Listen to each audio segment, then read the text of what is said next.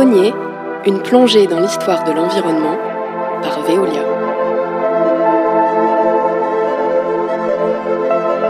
Bonjour à toutes et à tous et bienvenue dans Pionniers, le podcast qui remonte le cours de l'histoire de l'environnement. Je suis Guillaume Ledit et j'ai le plaisir de vous accompagner dans le cinquième épisode de notre exploration. Alors, on a insisté dans l'épisode précédent sur la nécessité de protéger la ressource vitale qu'est l'eau. Une ressource qui pourrait bien se faire rare en France, comme c'est déjà le cas dans de nombreux pays. Ça, nous l'avons vu en compagnie de l'historien de l'environnement, Grégory Kennet. À présent, on va s'intéresser à l'évolution des usages de l'eau et des rapports que nous, les citoyennes et les citoyens, entretenons avec ce service public essentiel. Un service public qui est notamment assuré par Veolia, entreprise qui a bien conscience de la nécessité d'entretenir une relation privilégiée avec les consommateurs d'eau.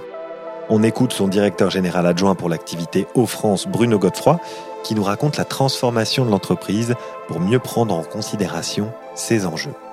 Dans cette histoire, il y a le métier de l'eau par lequel on a commencé, le métier de l'assainissement qui le complète pour euh, rejeter une eau euh, correcte ou la préparer pour des recyclages.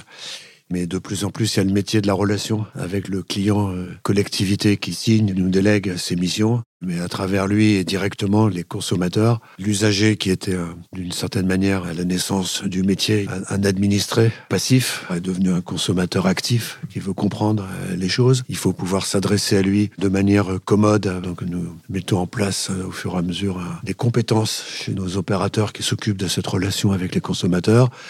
Le consommateur doit être acteur de sa consommation et à travers le suivi des informations que nous devons lui dé- délivrer, en particulier l'information sur sa consommation, idéalement avec un télérelevé des compteurs d'eau qui donne une information en quasi temps réel.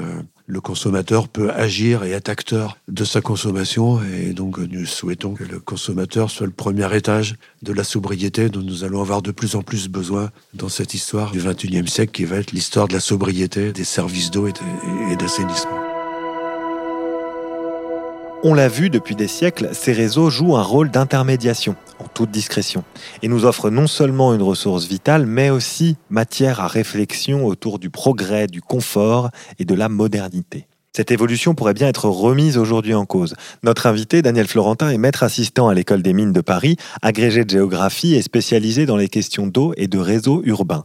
Il explore des modèles de rupture qui questionnent la notion même de réseau, en dépit de ce qu'ils ont pu apporter comme progrès social. Ma première question va être un petit peu large, mais elle permet de bien situer le contexte dans lequel on se trouve. Auparavant, dans les siècles passés, notre rapport à l'eau était assez organique. Il fallait se déplacer au puits, à la fontaine, au ruisseau, à la rivière, là où l'eau était, pour boire, laver ses vêtements, entretenir son hygiène. On transportait l'eau, on la faisait bouillir. On avait un rapport vraiment concret qui réclamait donc du temps et de l'énergie. Et aujourd'hui, effectivement, l'eau arrive directement à la maison. On l'a domestiqué au sens propre du terme. Euh, qu'est-ce que ça raconte sur notre rapport à la, à la ressource ?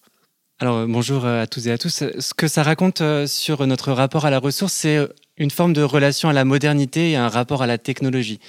En gros, les périodes précédentes que vous évoquiez, on est dans une relation de très forte proximité avec la matière, où on va directement euh, soit aller chercher de l'eau, soit éventuellement euh, rejeter euh, ces eaux usées euh, à l'endroit où on les mmh. a produites.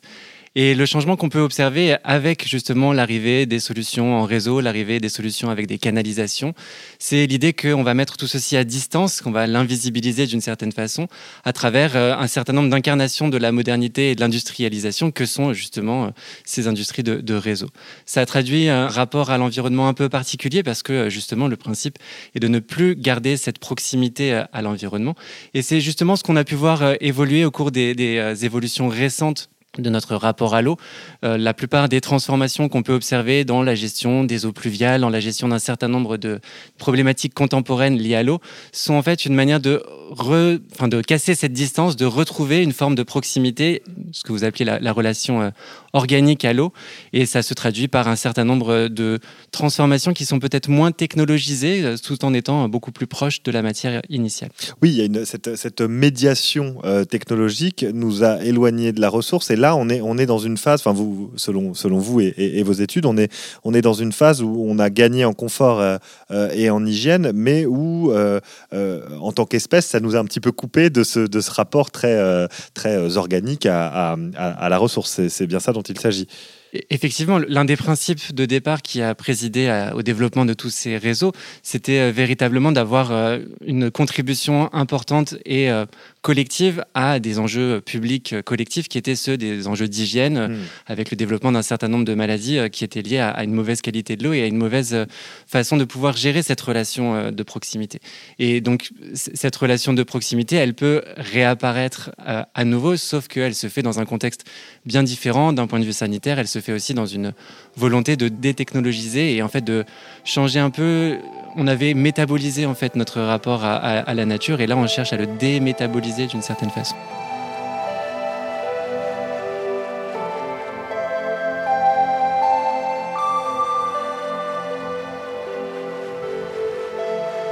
C'est très intéressant ça. Vous parlez de métaboliser, c'est-à-dire de privilégier l'efficacité dans notre rapport à la nature. Vous parlez aussi de détechnologisation, alors que pourtant, les outils technologiques se multiplient pour nous permettre de, de protéger la ressource et de maîtriser notre consommation. Je, je pense notamment aux télérelevés, aux applications pour suivre sa consommation d'eau depuis son smartphone.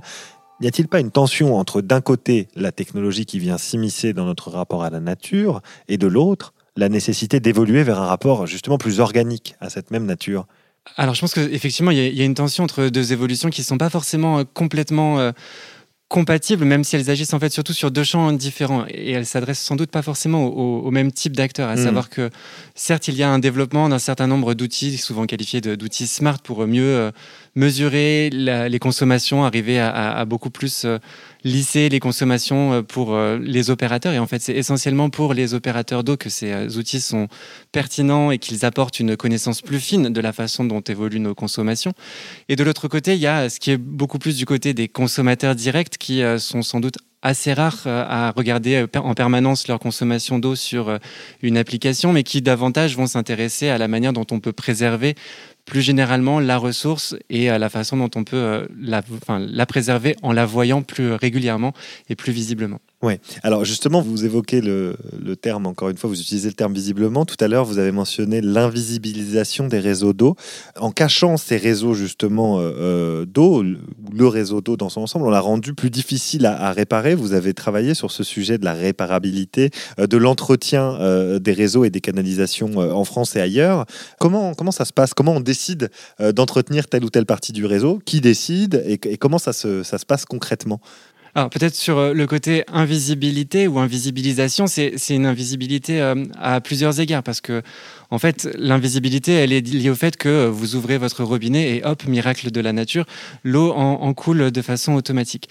L'invisibilité, c'est celle de tout le système qui vous a permis mmh. d'arriver à ce qu'à un moment, un, un acte assez simple comme le fait de, d'ouvrir son robinet débouche sur de la circulation de l'eau jusque dans votre verre pour boire un verre d'eau. L'invisibilité, elle est aussi d'une autre nature. Elle est aussi euh, une, d'une nature politique, à savoir que en mettant ces réseaux dans le sol, en les enterrant, en, en les mettant aussi dans des, enfin, sous une voirie qui est toujours compliquée et coûteuse à, à ouvrir, on décide d'une certaine façon de sceller une partie de l'avenir de ces réseaux-là, une fois pour toutes, une fois qu'on les a installés. C'est l'enjeu important justement de cette réparabilité et maintenabilité des réseaux. Comment fait-on pour continuer à y avoir accès ? Alors évidemment, il y a des situations critiques qui sont celles où en fait, on va assez rapidement euh, arriver à la conclusion qu'il faut réparer ces réseaux quand il y a une rupture manifeste avec des canalisations qui vont rompre euh, ou ce genre de choses qui provoquent des inondations. Là, ce sont des moments assez cruciaux mais qui sont assez classiques que l'on peut euh, observer de façon euh, assez simple. Après, il y a aussi toutes les autres opérations beaucoup plus fines ou en tout cas beaucoup moins euh, visibles pour euh, le euh, commun des mortels et en tout, enfin, pour toute personne euh, circulant dans la rue. C'est celle de toutes ces petites euh, érosions du système, de tous ces, tous ces actes de maintenance qui sont nécessaires pour justement éviter une érosion à la fois des canalisations, de leur fonctionnalité et finalement de la qualité du service rendu par les réseaux d'eau. Ouais. Et donc à ce moment-là, en fait, c'est une décision qui est une décision politique venant des collectivités qui possèdent les réseaux d'eau et qui peut être accompagnée par les gestionnaires, que ce soit des gestionnaires en régie ou que ce soit des, des gestionnaires en délégation de service public.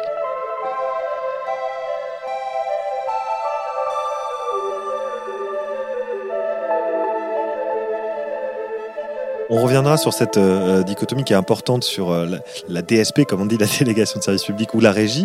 Mais matériellement, je veux dire, qui prend euh, justement la décision ? Vous avez mentionné les collectivités territoriales. Les, les canalisations et les réseaux d'eau commencent à être un petit peu âgés euh, en France. Comment on se dit, tiens, euh, cette partie-là, il va falloir... Est-ce que, est-ce que c'est juste parce que, euh, comme vous le mentionniez, il y a une canalisation euh, qui casse à un moment donné qu'on y va ?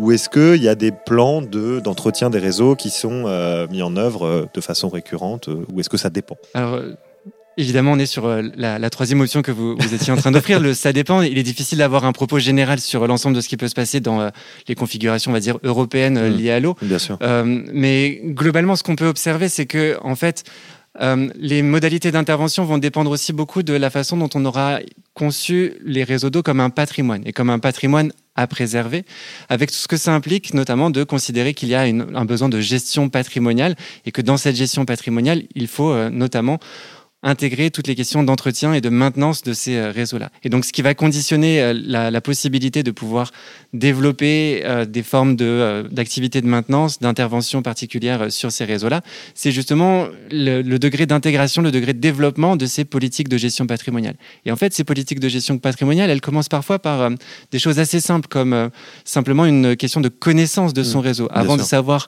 ce que l'on doit réparer, il faut déjà savoir ce que l'on a à sa disposition. Et si la question peut sembler aller de soi a priori, en fait, ce que nous racontent les différentes enquêtes que j'ai pu mener avec un collègue de l'École des Mines, Jérôme Denis, c'est notamment que c'est cette existence et cette cartographie absolument précise et exacte de l'ensemble des, euh, des canalisations et de l'ensemble de tout ce qui constitue un réseau d'eau, en fait, cette cartographie est souvent défaillante, déficiente. D'accord. Il nous arrivait assez souvent, de, euh, sur des enquêtes, de partir à la recherche de plusieurs... Euh, ouvrages et de revenir, on cherchait trois ouvrages, on revient, il y avait quatre ouvrages sur le terrain. Pourtant, tout était cartographié, on nous l'avait certifié. D'accord.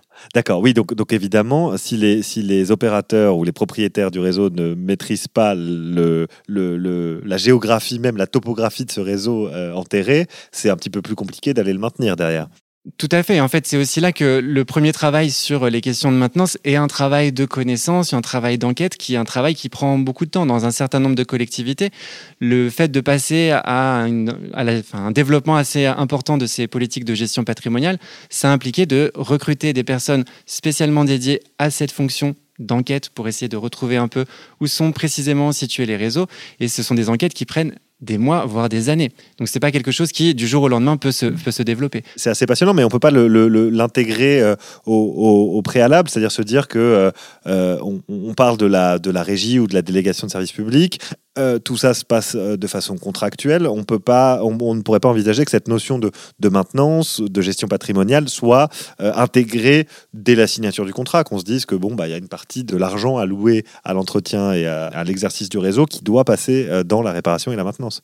Alors, c'est là où il y a toujours des frontières compliquées qui sont liées à, à nos modèles comptables, où en fait, euh, une partie des activités de gestion patrimoniale sont de l'ordre de euh, l'investissement qui euh, sert justement à, à renouveler les canalisations, là où une autre partie des interventions de gestion patrimoniale sont dans tout un tas d'activités de maintenance qui, elles, sont dans des dépenses de fonctionnement. Et D'accord. autant les dépenses de fonctionnement font partie de ce qu'on va mettre dans une délégation, autant les dépenses d'investissement sont généralement quelque chose qui est du seul ressort des collectivités. Et donc, c'est toujours cet alliage compliqué, mais auquel se rajoute une, une autre euh, couche de, de complications, qui est aussi liée au fait que euh, intervenir sur euh, les réseaux d'eau, c'est aussi donc intervenir sur des réseaux enterrés, et les réseaux d'eau ne sont pas les seuls réseaux mmh, à être enterrés. Mmh. Et donc en fait, intervenir sur ces réseaux-là, c'est aussi euh, faire attention aux, à la présence d'autres réseaux, les réseaux électriques, les réseaux de gaz, les réseaux d'assainissement et d'eau potable, qui sont tous enterrés et qui en fait créent des tensions et des besoins de coordination entre services. Et c'est quelque chose qui ne va pas de soi. Vous pouvez en avoir une, une traduction assez simple que vous pouvez euh,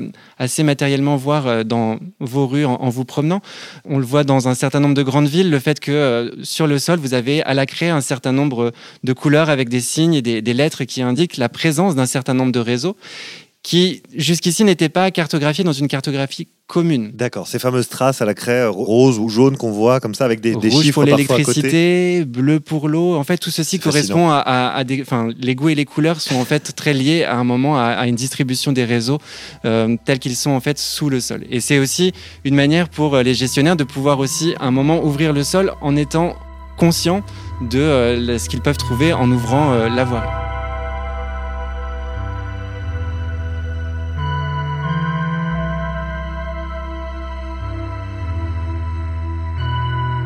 Et c'est donc des signes qui préparent les, les travaux, c'est bien ça? Tout à fait. En ouais. fait, c'est une obligation qui est relativement récente, qui okay. a quelques années, et qui donc a un, un acronyme barbare associé à cela, les D T D I C T. Et le principe, c'est que dans les déclarations de travaux, vous, de, vous êtes obligé d'avoir désormais une cartographie qui permet de préciser la position des différentes canalisations. Alors, on n'est jamais au centimètre près, on est toujours à cinquante centimètres, un mètre près. C'est ce donc, que il reste disiez, toujours une marge de manœuvre. Ouais. Voilà, il reste toujours une marge de manœuvre parce que de toute façon, on ne sait pas exactement où sont les tuyaux. Mais et cela permet aussi de pouvoir se dire qu'il va y avoir des travaux de coordination à effectuer, notamment avec d'autres réseaux qui sont beaucoup plus sensibles d'un point de vue sécurité générale, comme par exemple les réseaux de gaz, mais aussi des réseaux d'électricité qui peuvent être aussi tout à fait dangereux quand on a des interventions entre eau et électricité. Oui, évidemment, évidemment, c'est des choses qu'il faut prendre en considération. Autre chose à prendre en considération, c'est cette consommation d'eau. Pour revenir à ce qu'on se disait tout à l'heure sur euh, le fait qu'on mesure de façon plus précise précise notre consommation d'eau, on est capable aujourd'hui de dire que la consommation moyenne d'eau par habitant et, et par jour est, contrairement à ce qu'on pourrait penser, en baisse ces dernières années. Depuis une dizaine d'années en France et dans d'autres pays développés, la consommation globale par habitant baisse. Est-ce que vous pouvez nous expliquer pourquoi ? C'est même un, un processus qui date d'il y a plus de dix ans, puisque D'accord. si on regarde les études qui ont été menées dans un certain nombre de villes européennes, dont Paris par exemple, la baisse commence dès le début des années quatre-vingt-dix. Ah oui. euh, donc on, on observe une baisse qui est en fait une baisse, elle aussi relativement peu visible, en tout cas difficile à, à appréhender comme une, étant une baisse inquiétante, puisqu'elle est généralement de un, enfin, entre zéro virgule cinq et un pour cent de baisse par an, ce qui chaque année ne semble pas être une baisse relativement importante, mais qui, si on le cumule sur une vingtaine, une trentaine d'années, commence à faire des diminutions relativement conséquentes. Alors, qu'est-ce qui préside à ces baisses ? C'est un mélange qui va dépendre aussi selon les territoires pour la répartition des différents facteurs. Le point négatif, c'est que sans doute... ceux qui espéraient que la conscience environnementale relativement développée des euh, habitants et consommateurs-acteurs euh, serait le premier euh, facteur. En fait, euh, malheureusement, ce que les études ont pu montrer sur ces questions-là, c'est que la partie de conscience environnementale est relativement réduite, notamment parce que les usages que l'on peut essayer de réduire sont aussi ceux qui ne sont pas forcément les plus consommateurs en eau. D'accord. Ce qui réduit beaucoup, c'est à la fois des processus de désindustrialisation, mmh. donc en fait le fait qu'un certain nombre de ces gros consommateurs de l'eau euh, ne sont plus présents sur en gros les territoires européens ou post-industriels que l'on peut retrouver aussi au Japon ou aux États-Unis. Donc on a un premier gros facteur qui dans certaines zones va être extrêmement dimensionnant, notamment dans les anciennes zones très fortement industrialisées.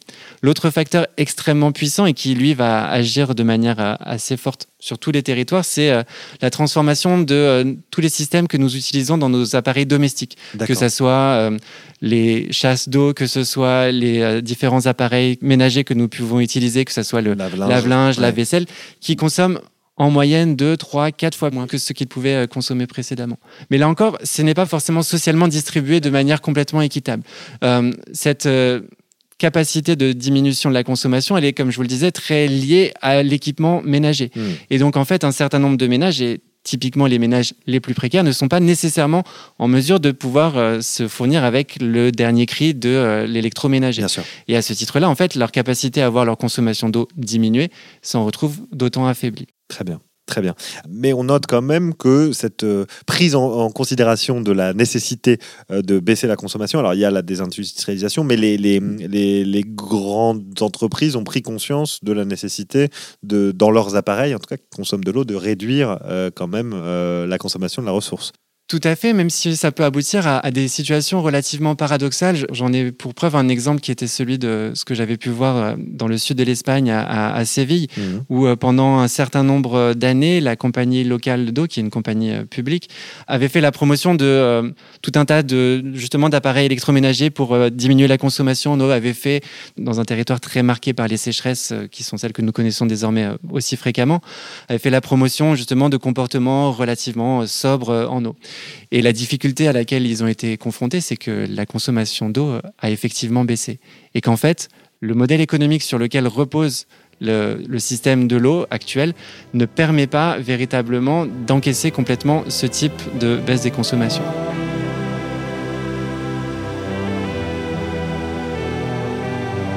Alors là, là, ça ouvre une perspective intéressante. C'est-à-dire que si euh, la, la consommation d'eau baisse drastiquement, le modèle même de gestion de l'eau et du réseau pourrait à terme euh, être menacé si on se projette quelques, quelques années en, en avant. Il est en tout cas extrêmement déstabilisé parce ouais. qu'en fait, ce qu'il faut avoir en tête, c'est que pour qu'un réseau d'eau fonctionne, il y a, quel que soit votre niveau de consommation, quatre-vingts à quatre-vingt-dix pour cent des coûts de gestion du réseau qui sont des coûts fixes, c'est-à-dire mmh. qu'ils ne vont pas évoluer en fonction de la consommation.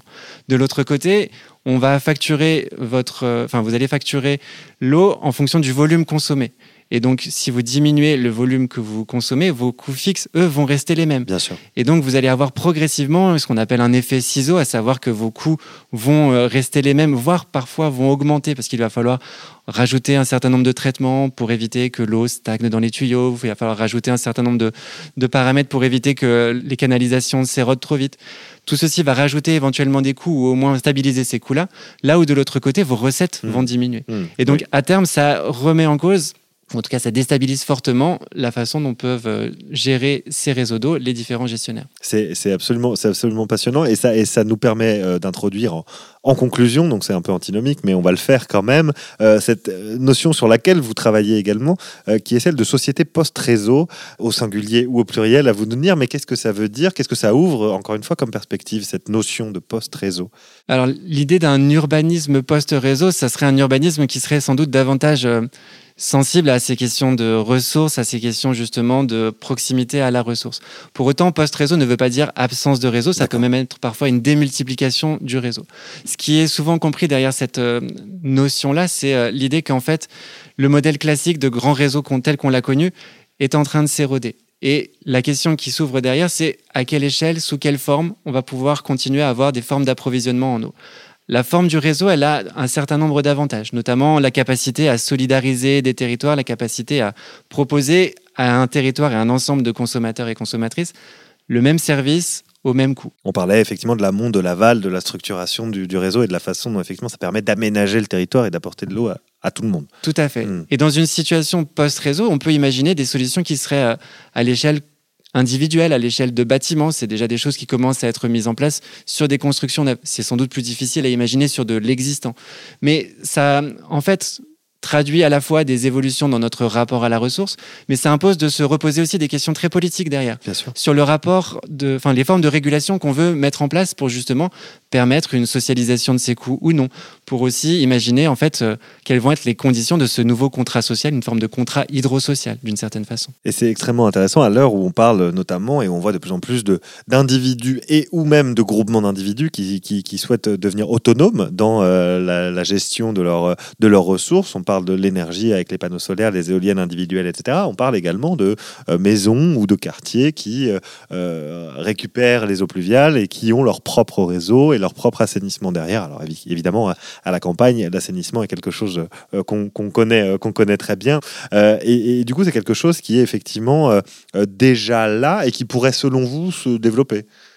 C'est quelque chose qui est déjà là, mais qui peut prendre vraiment différentes manifestations et qu'elles soient justement dans des optiques extrêmement solidaires en repensant le fait qu'il faille diminuer la consommation et de le faire à l'échelle individuelle plutôt qu'à travers des systèmes en réseau, en diminuant l'empreinte matérielle de tous nos systèmes techniques.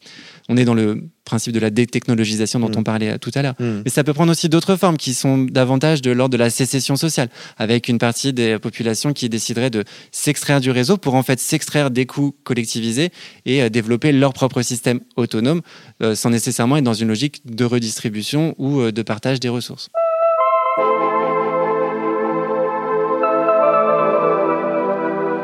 Merci beaucoup à Daniel Florentin pour ce passionnant échange qui met en lumière un changement des mentalités et cette prise de conscience qu'il est capital de préserver cette ressource. Une prise de conscience qui concerne déjà des acteurs publics comme la métropole européenne de Lille.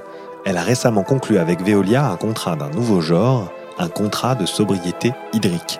L'idée, Veolia s'engage à verser une pénalité financière si elle vend plus d'eau que prévu. Une innovation contractuelle qui pourrait bien inspirer d'autres acteurs, à suivre donc. Quant à moi, je vous donne rendez-vous pour la dernière étape de notre voyage, qui sera consacrée à un concept étrange baptisé REUT.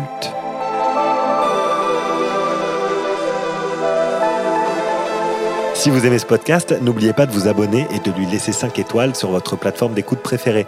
Retrouvez la série de podcasts et bien d'autres contenus sur l'histoire de l'eau, des déchets et de l'énergie sur pionniers point veolia point com. Pionniers est un podcast imaginé par Veolia et l'A D N Studio. Direction éditoriale Romain Prudent et Guillaume Ledit. Direction de projet Marion Pujo-Sausset et Kevin Vergobbi. Chef de projet Jeanne Saulnier Donzel et Pauline Deydier. Chargée de production Amandine Viande.